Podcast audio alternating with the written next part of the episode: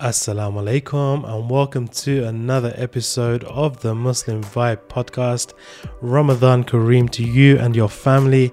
Inshallah, Ramadan is going well for you, you're benefiting spiritually, and that's kind of what we talk about today. We're going to be talking about a spiritual diet, things that we should do when it comes to our food and our relationship with food that can inshallah build a better and stronger connection with Allah subhanahu wa ta'ala. And of course, Ramadan being a month of spirituality, but also a month of food, coming together, breaking fasts, um, having suhoor, iftar, all of that. And I wanted to really see, you know, what the correlation is between these two things and how essentially we could have a spiritual diet in this Ramadan. I'm joined by Zain Ali Panjwani, who is an osteopath. Um, he's a holistic health practitioner, and Sheikh Jafar Ladak, who is an Islamic scholar and resident alim of a mosque in Leeds, U K. And they've recently been working on a book project uh, which translates and adds commentary to the work of Ayatollah Taqi al-Mudarrisi, a very senior scholar uh, in the Middle East, who's done this fantastic work looking at the Islamic sources, um, hadith and sunnah of the Holy Prophet and his family, and essentially how we can incorporate those values into our modern lives. And in one one of the chapters of this book, he speaks about food and diet, and that's essentially what Zain Ali and Sheikh Jafar Ladak have worked on, that specific chapter, and translated that out into a book by itself called A Pure Life. Without further ado, let's jump straight into this podcast. Bismillah. Assalamu alaikum, Zain Ali, and assalamu alaikum, Sheikh Jafar. Ramadan Kareem to you both. Wa alaikum assalam. Ramadan Mubarak to you and to all the viewers. We're doing this across three different time zones. So Zain Ali is in Dubai. You're in Leeds, the U K. Um, I'm out here in California, but Hamza, we managed to make the, the schedules align. Zain Ali, what time is it over there for you right now? We are nine twenty right now. Okay, not yeah. too bad, not too bad, not too yeah, bad. Yeah. I'm actually recording another podcast later, and the, the poor guy is going to be uh, is going to be eleven p.m. for him. Hopefully, he's not too tired. Um, guys, so we're we're in the, the month of Ramadan. Um, And uh, what's interesting about this month for me is that there's two um, there's two aspects of this month. So you've got the spirituality, of course, that, that Ramadan brings with itself and uh, that we focus on. Um, but then there's this uh, element of food um, that comes about in Ramadan, right? When when we're eating food for suhoor and iftar, going out, inviting people over to our houses. Um, so it's an interesting kind of juxtaposition where you have um, obviously spiritual spirituality. And then you have food, which sometimes, um, you know, I mean, obviously we know there's benefits to food and we need it to survive and stuff. But then sometimes there's a there's an area where it can become a bit too indulgent. Um, and, and I say this as a as a, as a intense meat lover and, and steak guy. Um, so I wanted to know, like, um, and I've always been kind of like uh, fascinated by uh, by this, uh, the concept of uh, spirituality and food, and whether there is a connection. Um, so that's, that's, yeah, if you could answer that and if you could tell me what, if you think there is a connection between food and spirituality. Bismillahir Rahmanir Rahim. You know, um, all of the faith-based traditions, they have an existential link between food and spirituality. And you can actually contrast that against the way in which food seems to be consumed in our own, um, cultures and civilizations. So if you look at it from the Islamic perspective, the Quran talks about a hierarchy of food. There is that which is halal and that which is tayyib. And what's really interesting is that Allah subhanahu wa ta'ala tells us, the believers, that we're supposed to be able to eat tayyib like the prophets ate tayyib. That we can eat halal, but actually there is a deeper level of spirituality in food. What's really interesting is that this sort of idea is shared across the various different faiths. There's a tradition in the um, Buddhist culture that when you had Buddhist monks training in their seminaries, they would choose the most spiritual person to be the chef.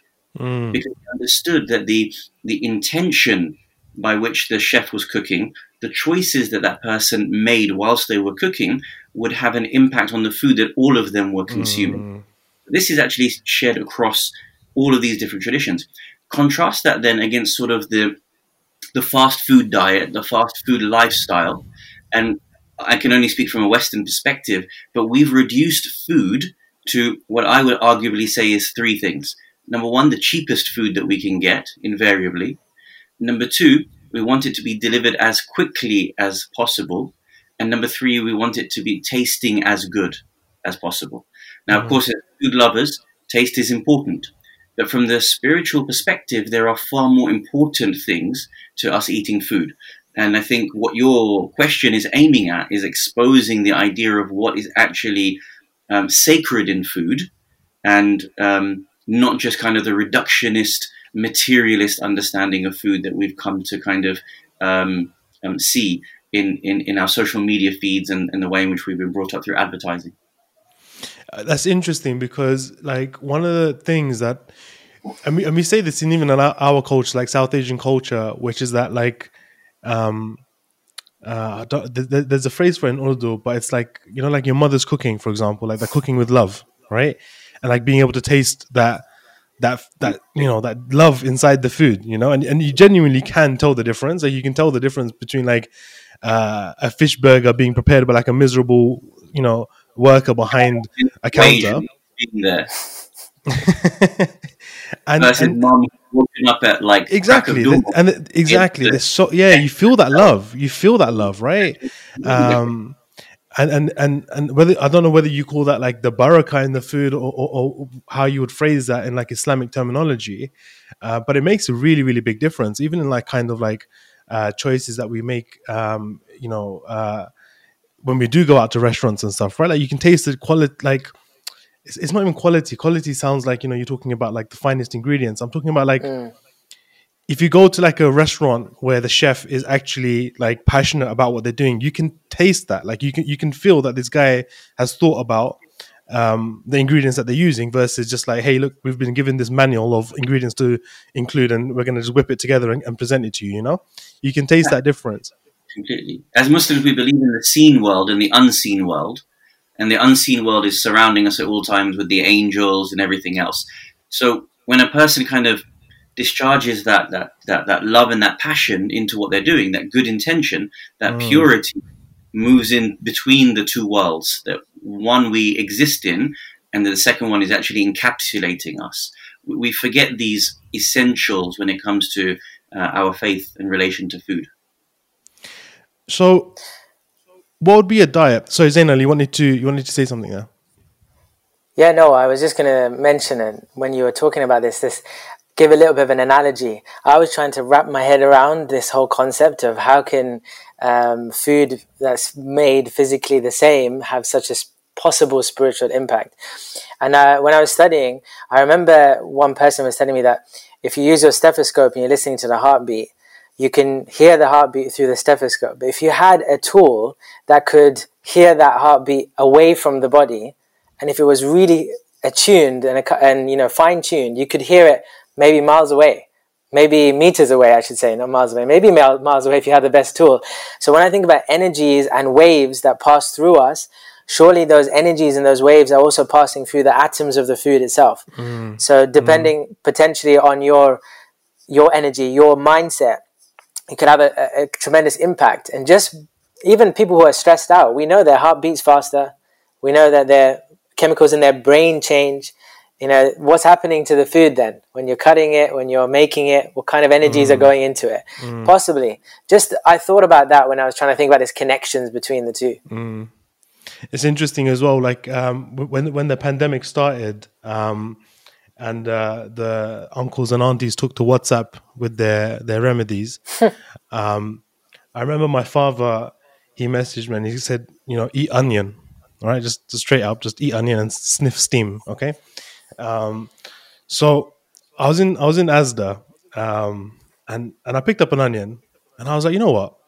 If I purchase this onion and eat it with the intention that I am obeying my father's recommendation that he sent me based on love, right? And and like genuine like care, right? Surely Allah will protect me through this onion, right? Like the energy, like we're talking about, like transferring through it, okay? Like it was my own personal belief that actually I, we, we can make this happen, right? Like we're talking about this kind of like these energies moving around. Like he messaged me with love. Then I purchase this onion with love. I eat it with love. And then surely the only thing that can happen from this onion is goodness, right? You know, alhamdulillah, uh, two years into the pandemic, I haven't got COVID yet. I see, bro, the reason why you didn't get pandemic is you're munching on onions, your breath stinks, no one wants to feed you. COVID, COVID was like, mate, where I'm not into this. Yeah, yeah. yeah He's out after us all, man. He's got the cure. Prevention is better than cure, right? Prevention is better than cure. Spot on. Um, so, guys, what you know? So, you, so you've written this book, um, and we're going to talk about this book in a bit more uh, detail later. Um, what would you consider consists, uh, you know, uh, a spiritual diet? What makes a spiritual diet, and how can we use food to uh, enhance our connection with Allah Subhanahu wa Taala? Yes, Alai. This spiritual diet, I love the word spiritual diet. Thanks for bringing that up because it's holistic, it's wholesome. It incorporates everything around food. That's not just the food itself, right? So we think of diet and the word diet is thrown around like nobody's business, right? You got vegan, you got paleo, you got vegetarian, you got pescatarian. I don't know what else there is out there. But the concept of diet brings a connotation of a specific strictness or a specific type, right? But when you say spiritual diet, it sort of encompasses even things like who you're around, like we were just talking about the energies. It encompasses maybe the way you sit and eat your food. It encompasses your mindset when you get the food. Are you grateful? Are you thankful? We say, Alhamdulillah. You know, we, we thank God for this food that we have. Um, it incorporates then your appreciation of where the food comes from, the source, the ingredients, how it was made, right? When you put all these ingredients together and then you get the food on your table, which brings about uh, a kind of a sense, at least for me anyway, when I started thinking about this, it really shifted things. It brings about an appreciation of the quality that goes into the, the whole process of getting the food onto your plate and how it how the processes that take place from picking it, sourcing it, farming it, cutting it, cooking it, and then preparing it even in a nice design on your table when you're about to eat it. And you suddenly stop that po- at that point and you appreciate, thankfulness comes in and you say, wow, I'm really getting something that's going to nourish my body. Now, if you even move that even more forward and you start thinking about the chemical reactions that take place inside of you after you've eaten them, from the point of your mouth and chewing and the acids that get produced and the enzymes and all of the, the rest of it, to the point of where you get your energy, where you get your detoxification of your body, where you get your focus and mentality from these foods, you think, wow, when I'm choosing a diet now, I need to choose a diet that not only helps the source, that is the earth, the world, the planet, the people who farm it, all the way to helping my own body and being grateful for the body I have. Mm-hmm. And so without even talking about diet, a K F C or a, sorry, maybe other, and listen, other, let's keep other K F C out of this, okay? We'll keep that out. Um, a, a fried chicken, a fried chicken or chips or pizza suddenly becomes, you look at it and you suddenly go, how has it been sourced? How has it been prepared? Where is it coming into my diet? And what kind of benefits mm. is it going to give to me? And suddenly your mind shifts and you start mm. thinking, this is probably not the best thing for me to have, right? Um, and that's a spiritual diet. You're, you're thinking about all the concepts around food and food production, um, all the way to your palate. So yeah, I love that. I love that. Those words, spiritual diet, I think it encompasses a lot. Um, and it makes you focus on the wholeness of the food, which actually is the reality of what we should be eating in terms of food. We should be going for whole food, as co- as mm. close to the source as possible. The more it's processed, the the the more we should stay away from, from that. Sheikh Jafar, like, did you want to add anything to that? So I think, I mean, it's such a holistic answer. Um, what we try to do in the book, it, it's a translation of a work by a really senior scholar in the Islamic world, um, Ayatollah Sayyid Muhammad Taqi al-Mudarrisi. And so um, a person who spent their life committed to the Islamic tradition had insights that are with the greatest respect to someone like me, it's far beyond what I would be capable of um, extrapolating from our uh, sources, the Quran and Sunnah of the Prophet sallallahu alaihi wa alihi wasallam. What he does is he goes back into the Quran as an example, and he shows us that actually in the Quran there is even an order, uh, um, a, a sequence by which we're supposed to partake in a meal. So Zain Ali's just talked about the source of the food, our sitting position. The Sunnah even goes as, as detailed as the order of the things that you're supposed to do in a meal. So he mentions, for example, in um, Surah al-Waqi'ah, chapter fifty-six of the Quran, that there's a sequence of verses where you see that the uh, Ashab al-Jannah, the people of paradise, they are actually given foods to eat. And the Quran details the order of the meal.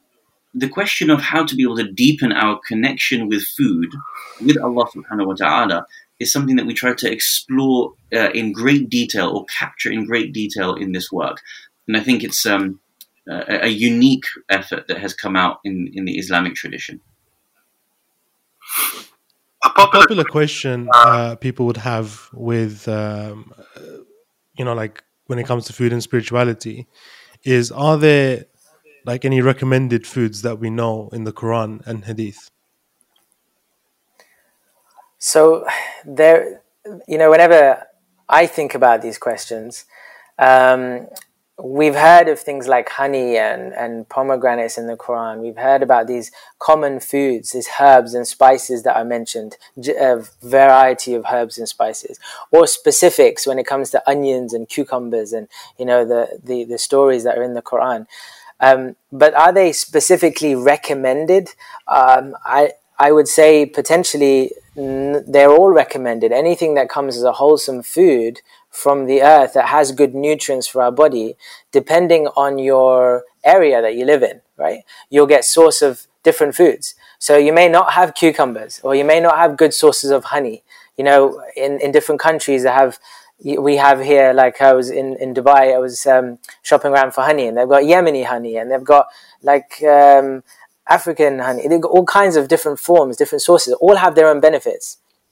So I don't think necessarily that we we should be thinking they're specific types of foods necessarily, but more focused on the fact that it looks like to me, and Sheikh Jafar will be able to maybe add to this, it looks like to me that the general principles, the general overview from an Islamic tradition is to focus on whole food, plant-rich it seems, and focus on source of food as well. And this is a good Uh, starting point for our for our body mm. to stay healthy and well. And all of these other foods have benefits, and I'm sure there's, and I, I do see I've, I've talked to many people about the research that's going on with honey. I remember a friend of mine who was studying uh, nursing actually, and he's saying that they are actually finding plasters uh, for deep wounds where they use honey to to help it to heal. Um, we know that when you have raw honey with certain things like black pepper and turmeric, they have really im- improvements in your immune immune cells and immunity. And there are research on this, like tur- turmeric and, and honey and things like that. I've got loads of research. But within the scientific field, we can keep going, right? We can keep opening up new research, and you can probably find new foods. And if the focus was on, I don't know, black pepper, or if the focus was on a spice, we may even find new things of those foods that help our body in different pathways. We're constantly opening up different worlds uh, when it comes to, the, to, to this science and research. Um, so yeah, I would say maybe there isn't necessarily a recommendation, um, but more of a principle approach. And maybe certain mm. foods that I mentioned have a similarity to foods that you have in the area that you live in. So it, it's really... Sheikh Jafar, did you want to add anything to yeah, that? Thank you. So it's really interesting how we might approach this. We have so many hadith that tell us eat this at this particular time, or eat this and you have um, a cure for this particular um, you know, illness or ailment. So for example, in one famous hadith um, attributed to Imam Ja'far al-Sadiq alayhi salam, he said, had people realized what is in apples, they would not cure their ailments except by them. They are the fastest thing mm. to benefit the heart in specific. Or, for example, another hadith, you know, eat spring onions, for there is no morning without it being dropped from paradise itself. So in, immediately we have the, the question as to how authentic these narrations are. We also have the issue of how specific these narrations are. And then the third one, I think Zain Ali's really highlighted quite well, that are, are you know are these ahadith only focused on these particular uh, fruits and vegetables or you know whole foods, or are they the things that are being alluded to as part of a good diet?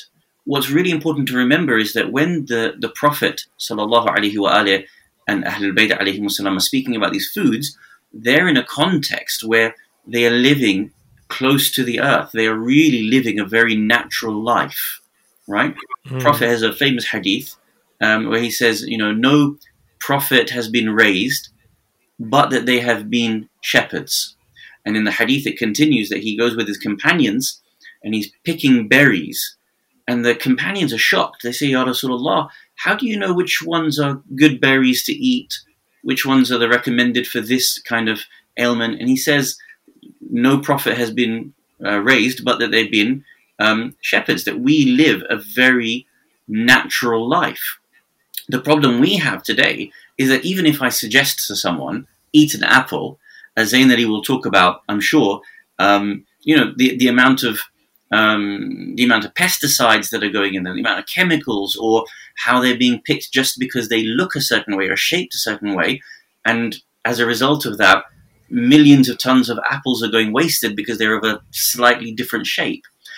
The whole way in which we're understanding the prophetic tradition has to be rooted in what is wholesome, what is pure, first and foremost, before we then apply it into some of the literalistic ways in which we're seeing many people advocate for it today. What we have to realize is that we're not living a very natural lifestyle today. Everything is mass-produced. Everything is produced through chemicals. Everything is being produced in a way in which um, it's it's it's being uh, what's the word I want to use? It's it's it's it's all about advertising and maximizing profits. That immediately takes away the idea, the tayyib idea of it. It makes it halal, but you cannot any longer really say that it's tayyib. Zain Ali is pointing to something more fundamental, that when you look at these um, ahadith, go back to the idea of them being tayyib, and the Prophet's recommendations are, these are the things that were pure at that time, and try to find your own sources of food in exactly the same way, even if you don't match it like for like, as per the ahadith. Like one of the um, things, you know, like when I moved to uh, America, um, naturally, like coming from the U K, you were a bit nervous about like the amount of pesticides that are used here, like, you know, hormones being injected into every animal and uh, antibiotics and all this kind of stuff, right? And obviously with like uh, a young daughter as well, like you're extra mindful about what goes into them, right? Mm. Um, especially like from this kind of like spiritual kind of perspective as to like, you know, what the essence of this thing is. Um, And so California in particular, which I'm sure you, you know, like there's a lot of like uh, conversation here about diet and health and like, you know, fads and all this kind of stuff, right? They're a bit more conscious, yeah. let's say. Um, and, and yeah, you know, like one of the decisions like we had to make when we were moving here was, okay, we're going to have to buy organic. Like, yeah, it's a premium, but like you, you kind of have to, you know what I mean? Like, as in, what, what else, what else are you going to do? You're not going to have like milk that's come from a cow that's like been injected with like antibiotics and like, you know, raised just like in, in, in, a sh- in shackles, literally just to produce milk, right? Um, and one of the things that like I, I really loved uh, when I came here was seeing the effort that my uh, my father-in-law and mother-in-law go uh, to getting ingredients and stuff. So everything's organic pretty much. Um But even like the meat, um, and, and and sometimes it's like it's a bit it's a bit annoying because you're like, oh god, okay, fine, we run out of meat, but now we have to wait for them to go to somewhere really far away to get it. But they go to a ranch, like it's it's a, it's a dude like has his own farm, right? His name's Sattar Bhai, like he's he's a he's a bit of an O G in SoCal, like every Muslim knows him. Um, so he's got a ranch. Um,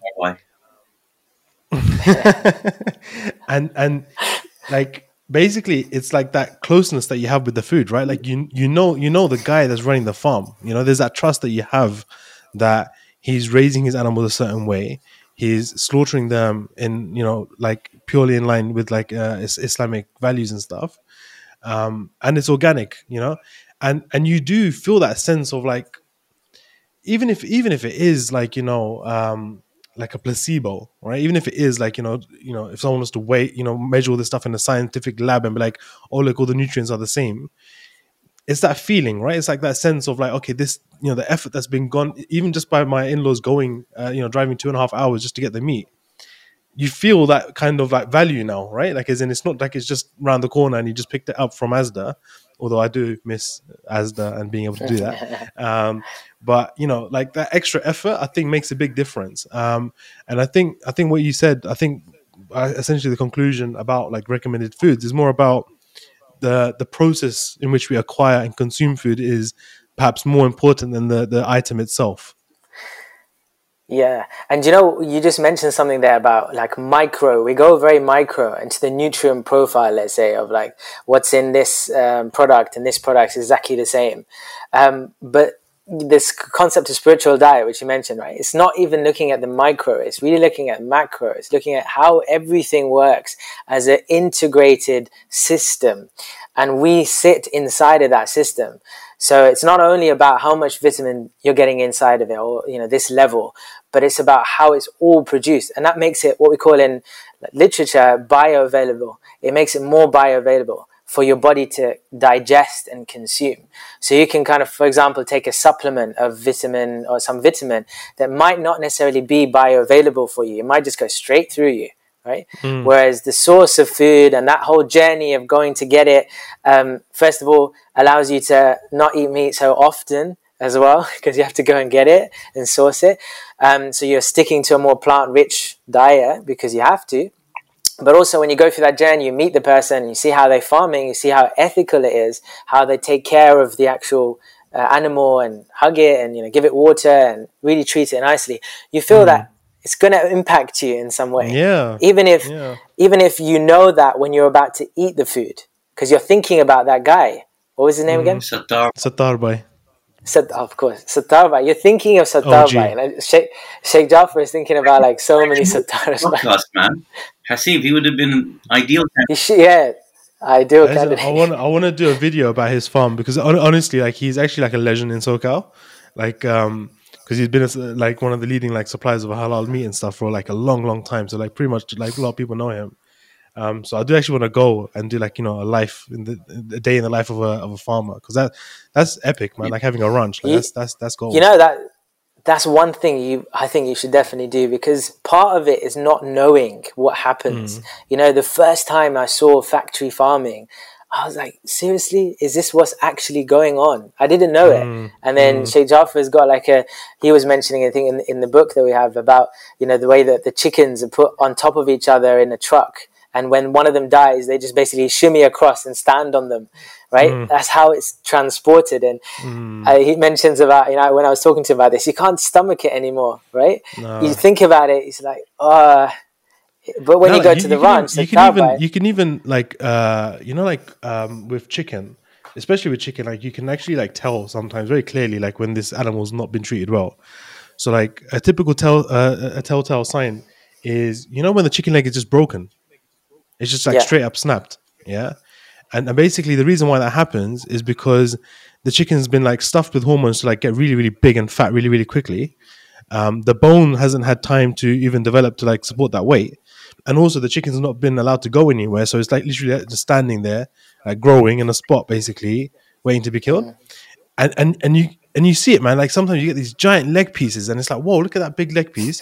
But like the bone's broken and you're like, Uh, God, I don't really want to eat this now, because you you know like the background story behind it, you know. And actually, we can um, pick up on these cues. Mm. It's really interesting because when you go to you know you go to any um, supermarket, you pick up the labeling, and, and you see how they mm. have to advertise to you that there's vitamins in it, or or it's good for you, mm. or it's one it's one of your five, or whatever it is. Why why does the industry have to advertise to you that this is good for you? Because everything else is so shockingly bad for you.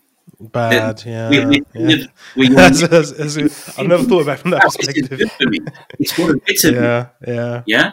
Mm. And we're, we're completely being played here. I mean, the, the advertising mm, is, yeah. is, is supreme. That they make us think that these things are good without realizing mm. how terrible everything else is. But actually, all you're doing is pointing to the whole the whole system. Now, what's really interesting is in the Islamic traditions, there's actually a narration that says that animals, because they're conscious beings, I mean, everything glorifies God, right? Yusabbihu lillah ma fis samawati wa ma fil ard. Everything in creation is glorifying Allah. Just because we don't realize how conscious they are doesn't mean that they're not conscious. And according to one narration, mm. when an animal is being prepared for slaughter in a halal way, it is actually thankful to God that it actually fulfills its purpose of becoming mm. energy for a believer, helping a believer in their worship, in their in their education, in their in their participation in society. So the animal is not just halal in terms of it being dhabiha, it's tayyib in that it itself is submitting itself to being slaughtered so that it can be eaten by people and do good. In its, it was it was created for a purpose. It's truly fulfilling its purpose. Imagine mm. that meal going into your body, and then you standing up for your salah, or you performing your psalm, or whatever it may be. You feeding your your daughter. We could actually change huge parts of the world by just changing our diet, because as Zain Ali shows in the book, that there's a direct relationship between even things like our emotional states, how angry we get, or how we're able to control ourselves better. When we talk about controlling our anger, controlling our eyes, controlling our tongue, actually a lot of what's causing the sins is the food that we're putting into ourselves. You are what you eat, as the famous saying goes. All of this talks to a wider philosophy um, that we're completely missing out on in our lives. Yeah. You know, with having a, a little one, um, we've had some interesting conversations around like meat, meat consumption, right? Yeah. So she, she's grown up, she, she knows what fish is, right? And for her, her first kind of engagement with fish was, it's yummy, all right? So a little funny story. I took her to a pond one day, and uh, I'm like, "I'm here, look, fish."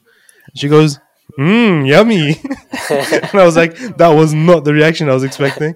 Um, but even like, even like, um, even like the other day, like it kind of occurred to her, because we took her to a farm, right? And she saw chickens, and you know, she watches cartoons, and they have animals in it and stuff like that. And um, uh, you know, she, she she was she was eating chicken that day as well, and so she goes to me, "Baba, what, is is was this is this chicken alive?" And I was like, oh, okay, well, we're going to have to have this like awkward conversation. But it wasn't that awkward, actually, because, you know, when they're, when they're, when they're fresh canvas, like it's, you know, you can easily explain things to them. Um, and I told her, no, look, like uh, the chicken was alive at one point, um, but then it got killed. Um, and, and, you know, we took the skin off, and, and now we're eating it. Um, and I said that, uh, I told her, like, you know, Allah created these animals for us to consume. Okay, that's why we say thank you to Allah after we eat. Um And, and you could see like she was like processing this idea, right? But I felt like it was really important. Like I know she's only like three, and, and maybe I gave her a nightmare that night. But um, no, but like she, she, you could see that she processed that thing. Like, okay, hold on a second. This is not just some like, don't just like eat it and not think about it kind of thing. You know, I want, like it's good for her to be conscious of it. Like know where your milk is coming from. It comes from cows, and we took her to the farm, and she was milking the cow, and she understood that whole process. You know what I mean? Um, and I think you know like. I think one of the interesting things is, is I remember watching um, uh, a YouTube video a while back, and I think it was during like the Black Lives Matter protests. And um, I think uh, he's an activist and rapper. His name is Big Mike. And he said something very, very interesting. Um, he said, if you're, if you cannot live off the land by yourself, take the word revolution out of your mouth. Like you're not prepared to have a revolution if you're not prepared to like hunt and cook your own food. Like you're not, because you're too dependent on the system around us. So you, they cannot, you cannot ex- survive without it. And it really, really got me thinking. Um, yeah. And I know it's a slight abstraction from what we're talking about, but like it got me thinking about how prepared are we to actually be like, you know, to go and kill an animal ourselves and eat it. You know, a lot of people would squirm at the idea. Okay. Um, I would like to believe that I'll be okay. Um, but then again, like if I cut my finger, I start getting a bit faint. Um, So I don't know, but like I think it's I think it's an important uh, thing for everyone to consider when it comes to like food consumption. Like, are we prepared to do what it takes to get that onto our table? In the Hajj process, one of the acts the rights that we have to fulfill yeah. is actually the, the sacrifice of an animal, which represents the sacrifice that Ibrahim alayhi salam was willing to make with Ismail alayhi salam. But going to, to the point that you're making, even though we don't have to do it personally, there is an encouragement to do it personally, because you, unless you're cold-hearted, you go there and you just kind of, but actually what you do is you take a step back and you realize that you are part of this wider process, this economy, this food economy, and that I'm, I, I have to do this so that someone else down the line will benefit, because I have to give this as, as charity for them to be able to eat. So you're actually slaughtering mm. it. You have to do that as part of the process, in realizing that you are no longer disconnected from nature, and nor are you disconnected from everybody else in the ummah. These are the mm. the reasons behind these acts, and we're supposed to bring those into our our real world. And I guess, um, Sheikh Jafar, you can maybe add to this as well, but the, it's about being conscious, right? It's a conscious lifestyle, conscious living. And I remember when we moved to Birmingham, um, the first thing I told my wife was, look, we're going to try and do a vegetable patch. And it just completely failed the first time. I put all these seeds in, I, everything. And that process of becoming conscious, you, you know, you took your daughter to milk the cow, or, you know, in that Hajj um, pilgrimage, you go and watch it. Everyone's got different skill sets. Obviously, maybe we're not good at cutting an animal, but being aware of what it feels like, what it looks like, being aware of milking the cow, being aware of how much it takes for that seed to grow, how much mm-hmm. you need to take care of it. So I wanted to try and get it right from the seed up, and just knowing that I put twenty in there, maybe one came up. Just imagine the farmer who's mm-hmm. constantly te- you know tending to his farm. You know, it takes effort. And when you become conscious like that, you, you realize you can't just go to the supermarket and grab something without realizing, whoa, where's it coming from? You know, we have, um, yeah. sorry, just to add to this, you know, we have this mindful eating practice. I think I mentioned it, we've mentioned it in the book as well. The idea of becoming more mindful um, for your own mental health as well. So they have this um, task where you take a raisin and you you smell it and you feel the raisin and the texture of the raisin. You kind of think where it came from, how it was dried, and then you put it into your mouth and you take that first bite. You know, this whole process of mindfulness. Also, apparently, in some places in the research, suggests that actually the nutrients that get released are a lot more. Your preparedness mm. for digestion is a lot more, because you're mm. readying everything to get ready, mm. rather than you just grab and go. You know, we have a grab and go kind of mentality. It's, it's there. Let's grab it, eat it, and, and yeah. let's go, instead of actually paying attention. So this consciousness that, you know, you tapped into just now, even your daughter being aware of where it all came from. We've all had it, right? We've all been there saying, oh, that chicken, was it alive one day? Right? Just becoming conscious of it, it makes a huge difference. Zain, and she's seeing it from a farm. Can you add to that and talk mm. about how you, in yeah. the book, the how when you're not conscious of what you're eating, the effects are. So, for example, what happens when you're watching T V and you're eating? Yeah. Watching your phone and yeah. eating. Can you can, can you mention that? Yeah, sure. So there is, this is actually a Birmingham study. So Birmingham University, they did a study on, a really good one as well, randomized control trial as well, where they put people eating and watching T V, and then eating on a table or, you know, with other people. And what they found was when you're watching T V, there is a hormone in your body, leptin, which basically gives you a signal whether you're full or whether you're still hungry.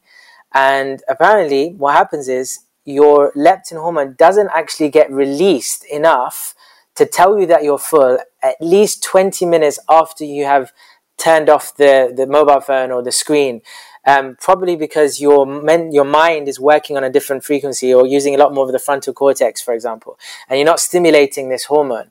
So you can imagine, I put the example of going to the cinema and you finish this whole bag of popcorn, and then it's only twenty minutes probably after where you go, oh man, why did I eat all of that? So the impact of kind of your emotional state and also what you're doing when you're eating mm. can, you know, have such a big impact chemically. You know, leptin is one, one hormone, but there are other things, serotonin being released, which is our kind of happiness molecule in your brain, right?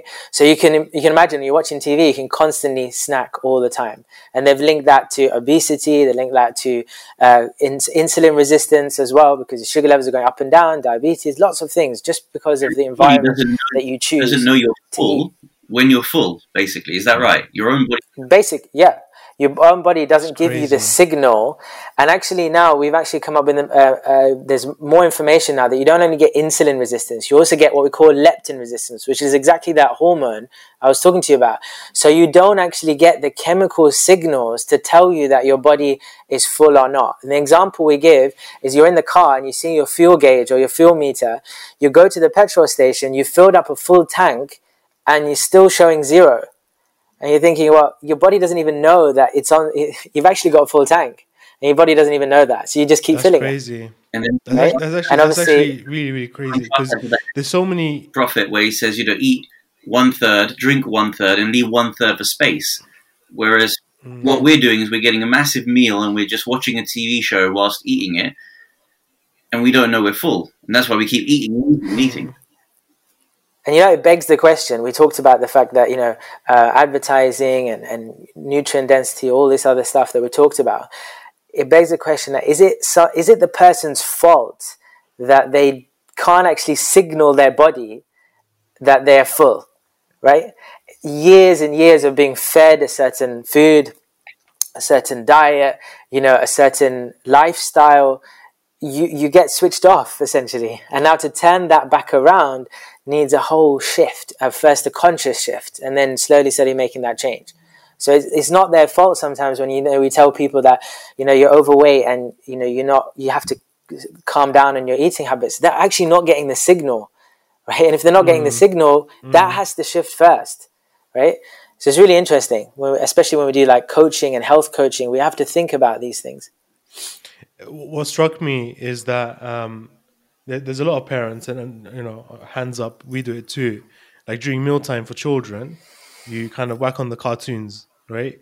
Yeah. Um, the intention, of course, is to keep them focused in one place so that they finish their meal, right? With, you know, the, the, the intention is to kind of make sure that they're, they're getting enough food inside their system. Um, yeah. I'll be, I'll be real. I've never been a big fan of it myself. Um, it's not my department.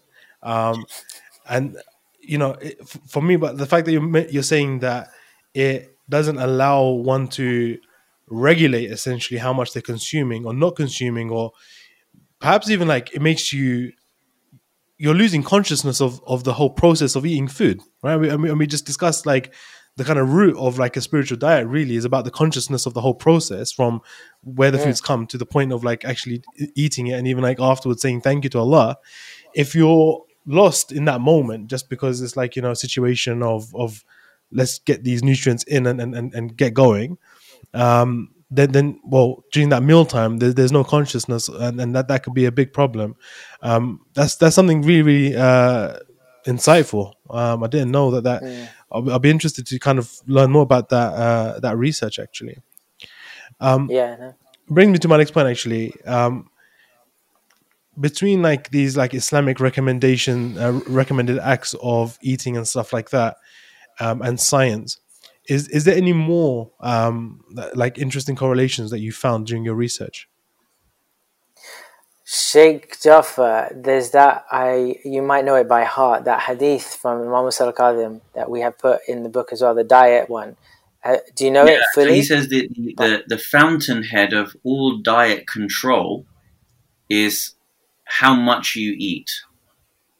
The fountainhead of all good health is the diet control of how much you eat. So if we yeah, yeah sorry, just basically that the more you fill your stomach. See, we're used to having, you know, you go to a restaurant, they give you a five course meal, and you value how much you value the restaurant on. You sit in there going, oof, man, I'm mm. I, I, I couldn't do any more. And then he brings over the dessert menu. You know what I mean? So mm. the way we've been taught, uh, you know, in the West to, to value our food, our meal is, woof, couldn't do anything more. But then you still find an extra compartment.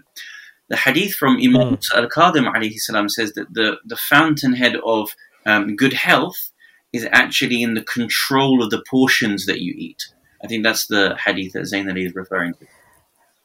Yes, and also the mention of stomach, the mention of gut and yeah. disease starting within the gut and within the stomach, yeah. these kind of concepts. And so you mm. asked the, this question of the correlations. There is uh, two thousand twenty-one, there was this paper by Doctor Fasano, who's like a big guy when it comes to gut health and leaky gut and this idea of the fact that you can get a leaky gut and things can follow, go through it and you start creating disease and illness. And it, the the title of the paper is actually called All Diseases Start in the brackets Leaky Gut, right? And it, it's a really simple paper, by the way. So anyone who's, you know, if you read scientific papers, sometimes it's boring, right? This one is actually just little snippets of different conditions that we suffer from, autoimmune conditions, diabetes, all these different heart conditions. And it shows how the gut is the start point for a lot of these illnesses. So even within some of the ahadith that, you know, we had referenced, and also this one in particular as well talked about stomach. Um, I think there are some more which talk about th- things like starts in the gut. There's a big parallel between those two, right? We're talking spiritual Islamic tradition and now the common day science, and we look at the gut microbiome and the leaky gut, and we're thinking about the gut health as the source of, mm. of disease or the start of disease. Um, and actually, to put into perspective, it makes a lot of sense logically as well. There's two entrance points for anything to enter our body. Mouth, what we eat, and our nose, what we breathe. Yeah, there's the two entrance points into our body. Everything else is kind of covered through skin and everything else.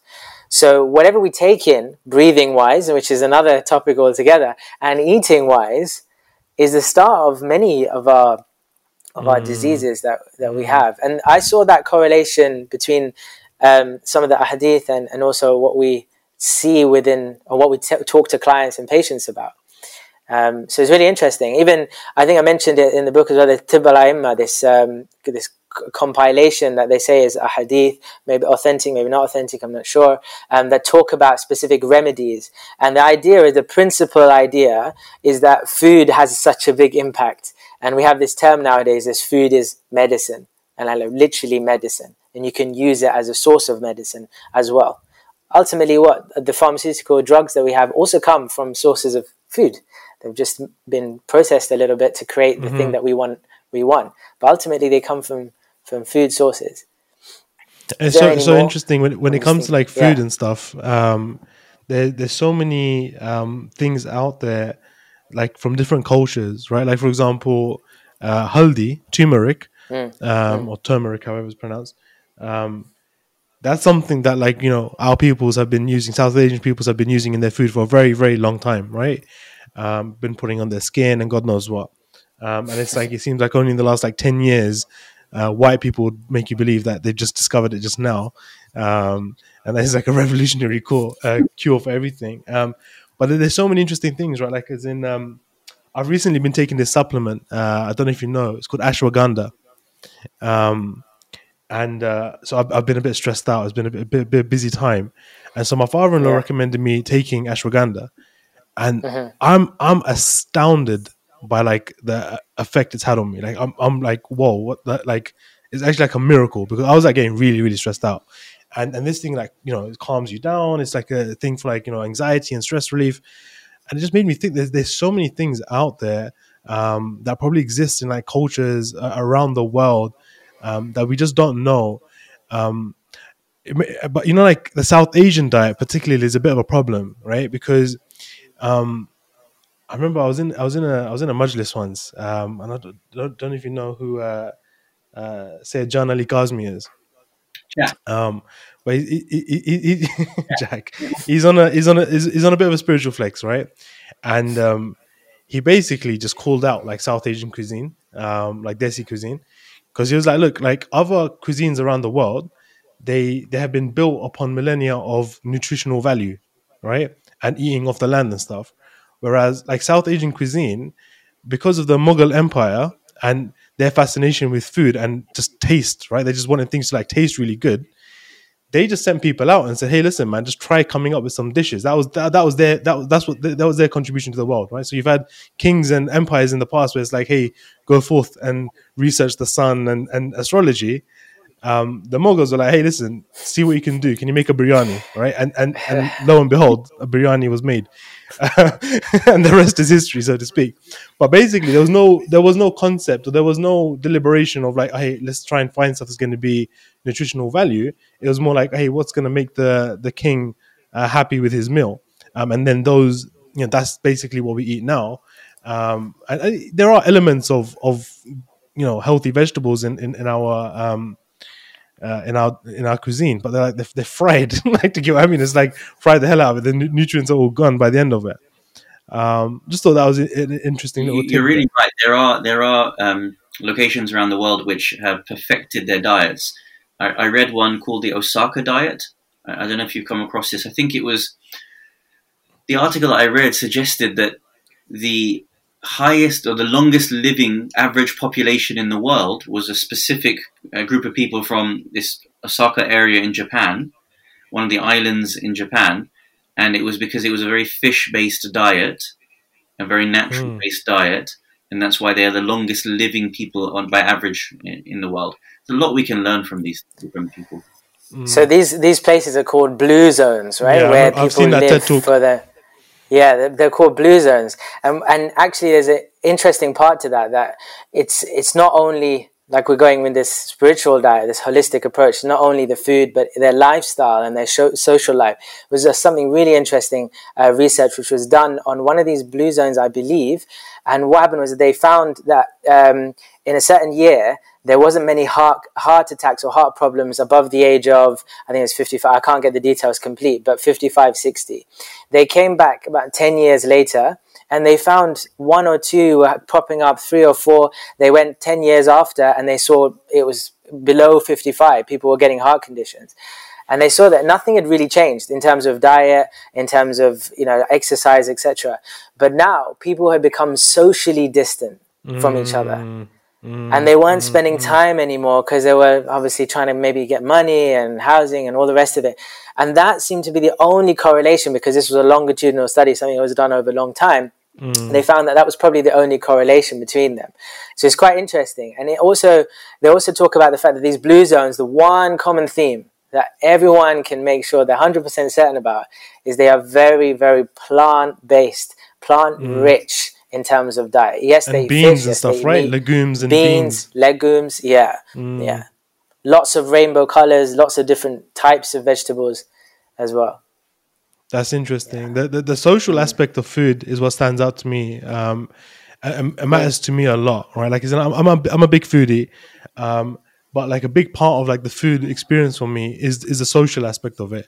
You know, and, and I think it's so powerful. It's such a lovely thing to sit down as a family and eating dinner together. And yeah. even when you go out with friends and you're in a, in a restaurant, it's such a it's such a beautiful, unique thing.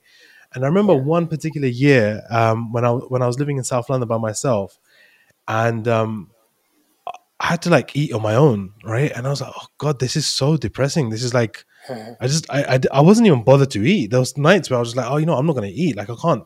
What do you want me to do? Like sit here, in my one bedroom studio, like, you know what I mean, like next to my bed, and then go to sleep. Like that's just nasty. Like I didn't want to do it. Um, and then I, w- I would go to the restaurant and eat in the restaurant, um, just so that there's people around me, man. And it kind of reminded me, like years later, I learned there's a hadith from, not hadith, sorry, there's a story of how Nabi Ibrahim would, you know, walk miles just to break bread with someone else because he didn't want to kind of eat by himself. Um, I feel like, you know, R- Ramadan really is like a, uh, It's it's it's a it's a blend of these things, right? Like when we t- when we think about Ramadan, we think about the social aspect, we think about the food and the tasty foods and the good foods, right? The the uh, the, the, the barakah rich foods, um, and uh, and of course uh, the spirituality. So all these things almost seems like it goes hand in ha- hand in hand, and and I guess that's what we call, you know, those that nice Ramadan vibe. Hey. Um, I wanna I wanna uh, get into a bit more detail about the book um, and the origin of this book and and what kind of sparked your involvement in it, because you mentioned that the book itself uh, was uh, I believe written in Arabic uh, by Ayatollah Mudarrisi, uh, Ayatollah Taqi al-Mudarrisi. Um, how did how did it kind of evolve into uh, your project? So um, Ayatollah Mudarrisi um, is a well-known jurist and uh, commentator of the Quran. And he had tried to evolve fiqh in a in, in kind of an incremental way. And what he, knew, he tried to do was expand the chapters of fiqh into those that people don't necessarily think about. Normally when we think about fiqh, we think about, you know, tahara or hajj or saum and things. He decided that he wanted to write a book which dealt with higher aspects of living, ways of living at a higher level. So he wrote this work called Hayatun Tayyibah, Pure Life. And in it, it looked at new chapters of fiqh. So for example, the fiqh of healthcare systems. What does the Quran and Ahadith say about how a healthcare system should be created? He looked at other chapters, mm. for example, how should the Um, the courts system be set up in an Islamic system. So one of the chapters was on food and diet, lifestyle around food and diet. So when I was studying this book, this particular chapter of food and diet stood out to me, as I felt that it, it wasn't being spoken about, covered enough in the Islamic context. In the mainstream mm. Muslim world, there is a brilliant scholar, uh, Sheikh Hamza Yusuf, and I listened to him quite a lot, and he's really inspirational. He's very topical on the issue of food and diet. And I was listening to him, and I was really impressed by his, you know, his knowledge. So as I was reading this book by Ayatollah Taqi al-Mudarrisi, I had the intention to be able to translate it, this one chapter, um, so that we can bring it to the to the um, English-speaking world. And Zain Ali being a, a good friend, we would often meet, we would talk. Um, he had a podcast of his own, and uh, we kind of we did a short podcast, and what we realized is how much the Islamic traditions are actually mirrored with contemporary science. And then I invited mm. Zain Ali onto the project. So I translated the work from Arabic. I, I commented on, on his work, Ayatollah Mudarrisi's work, um, with a little bit of my own knowledge. And then Zain Ali's also contributed from a very, very spiritual, scientific aspect as well. Yeah, it was really exciting as well, because it gave me a chance to see some of his work and then like try to match the two if possible, or at least make the themes match to some degree. And it was really interesting. As I was learning some of the hadith and the Quranic verses, is things were just popping up, thinking, whoa, I know this, we just got taught this, we got I just studied this, right? It was mm. really cool.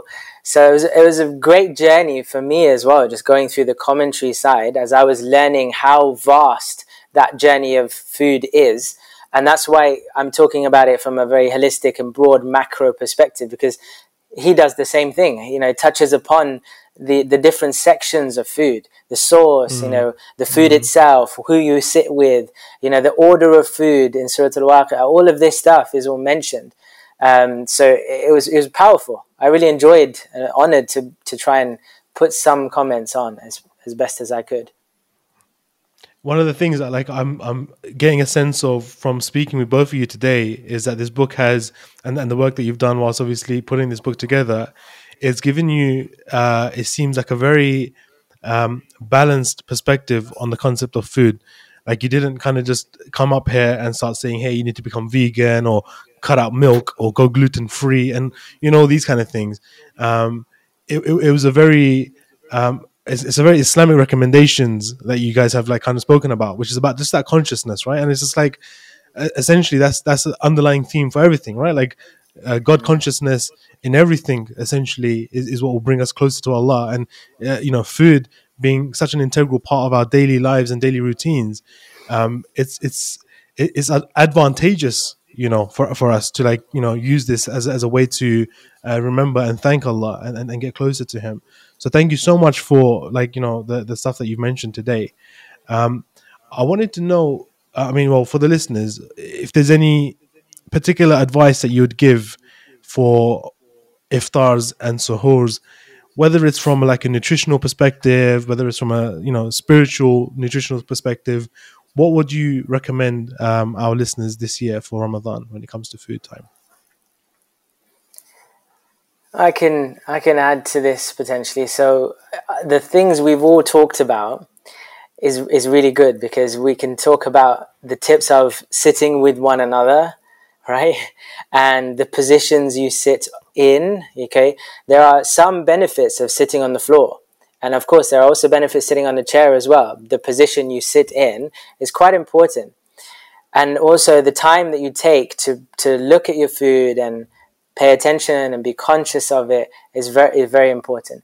Some nutritional, potential nutritional um, tips, and the I, I like that you mentioned that we stayed on a very broader aspect, not giving specific fads or diets, because ultimately everyone's lifestyles are different and they come from mm. different places. And that's really important. So these are just generalized nutritional tips. But definitely don't forget to have your suhoor or your morning meal before you start your fast. Um, getting up in that time and having it, especially having a bit more of a protein type Uh, heavy approach, is going to be valuable for you to have a good energy throughout the day. You don't really want to be flat out. You know, it's quite important, that meal, and I'm sure there that there potentially are hadith that talk about having that meal and paying attention to that meal. So that's that's one. The second is, of course, hydration. It's not only about food, right? It's also about water and the water intake that you have. So whenever you get the chance, um, p- prior to the meal, or at least giving yourself some time, you may have heard that you have to give yourself some time before you drink water. And if you want the kind of scientific understanding, it's because you create this acid in your stomach. You don't really want to neutralize it too quickly, you know, allow yourself to digest. So giving yourself a little bit of time window. We seem to be, especially in the South Asian community, is, is chai, right? It's this tea all the time. And that's a diuretic. It's actually dehydrating in your body. So hydration mm. is, is a really important tip. And of course, then if you become conscious of the food that we're eating, yes, we taste is great, and it's important to also have good taste, but we seem to concentrate. I remember this yoga teacher telling me, you concentrate on the eight centimeters here and we forget mm. the sixteen centimeters mm. over here, right?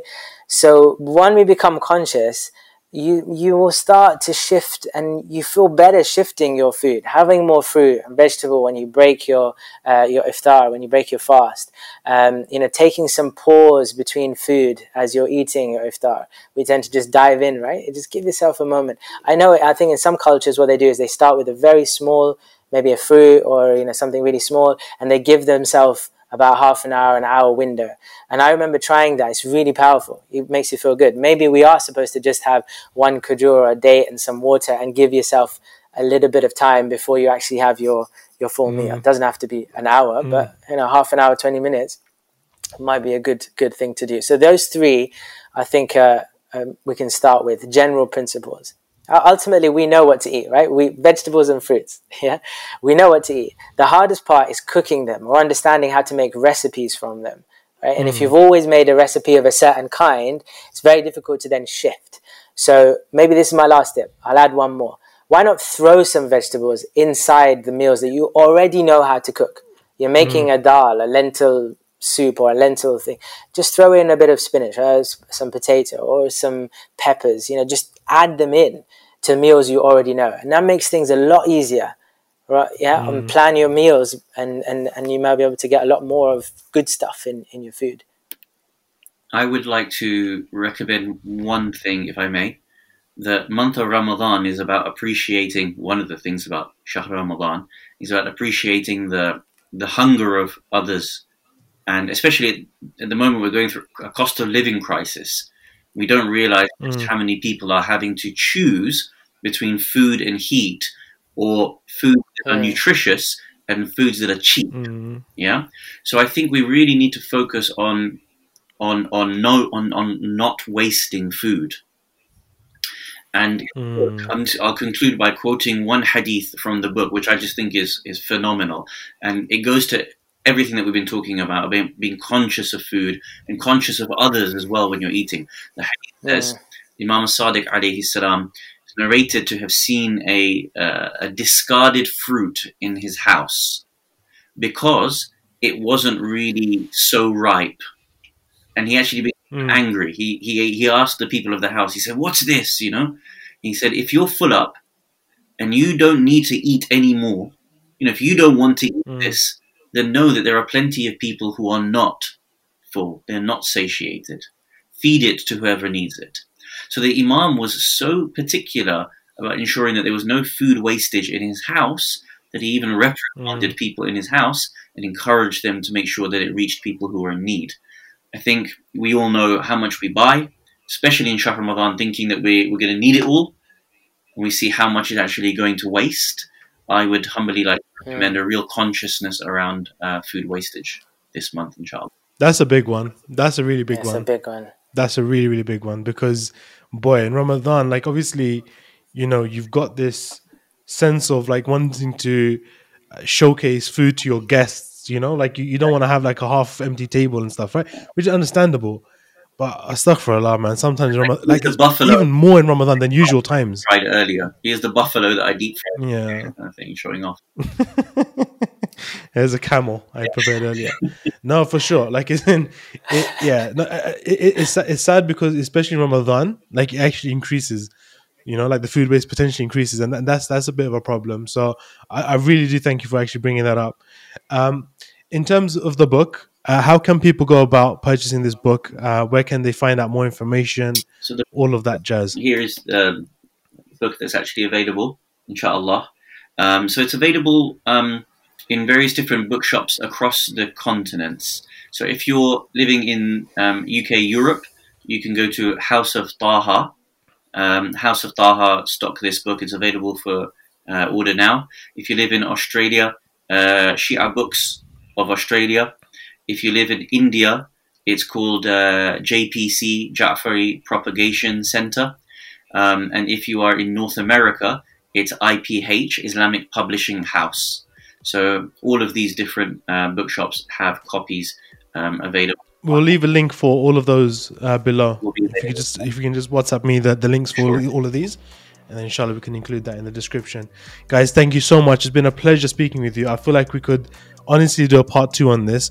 Zain Ali's kind of piqued my interest about the seating positions of eating, uh, and he just kind yeah. of left it. Like, so I'm, I'm a bit teased. So maybe maybe you can write an article for us on the Muslim Vibe, inshallah, and, and speak inshallah. about that, because that's that's an interesting debate. Like, team floor or team yeah. team chair. Uh, I grew team up on chair. the floor, uh, but now, you know, uh, now we're, we're sitting on dining tables, and I, yeah, I, I want to know more about that for sure. Um, thank you guys so much. Uh, I wish you. Uh, a wonderful Ramadan this year. I hope, inshallah, that your hajats come true, that your rightful hajats come true. I pray that you and your families all benefit spiritually from this month. And, and please keep me in your prayers. Uh, and inshallah, we'll be uh, in touch soon. And I can't wait to uh, receive a copy of this book as well. Sure, inshallah. Inshallah. Thank you so much. Thank you. Assalamu alaikum.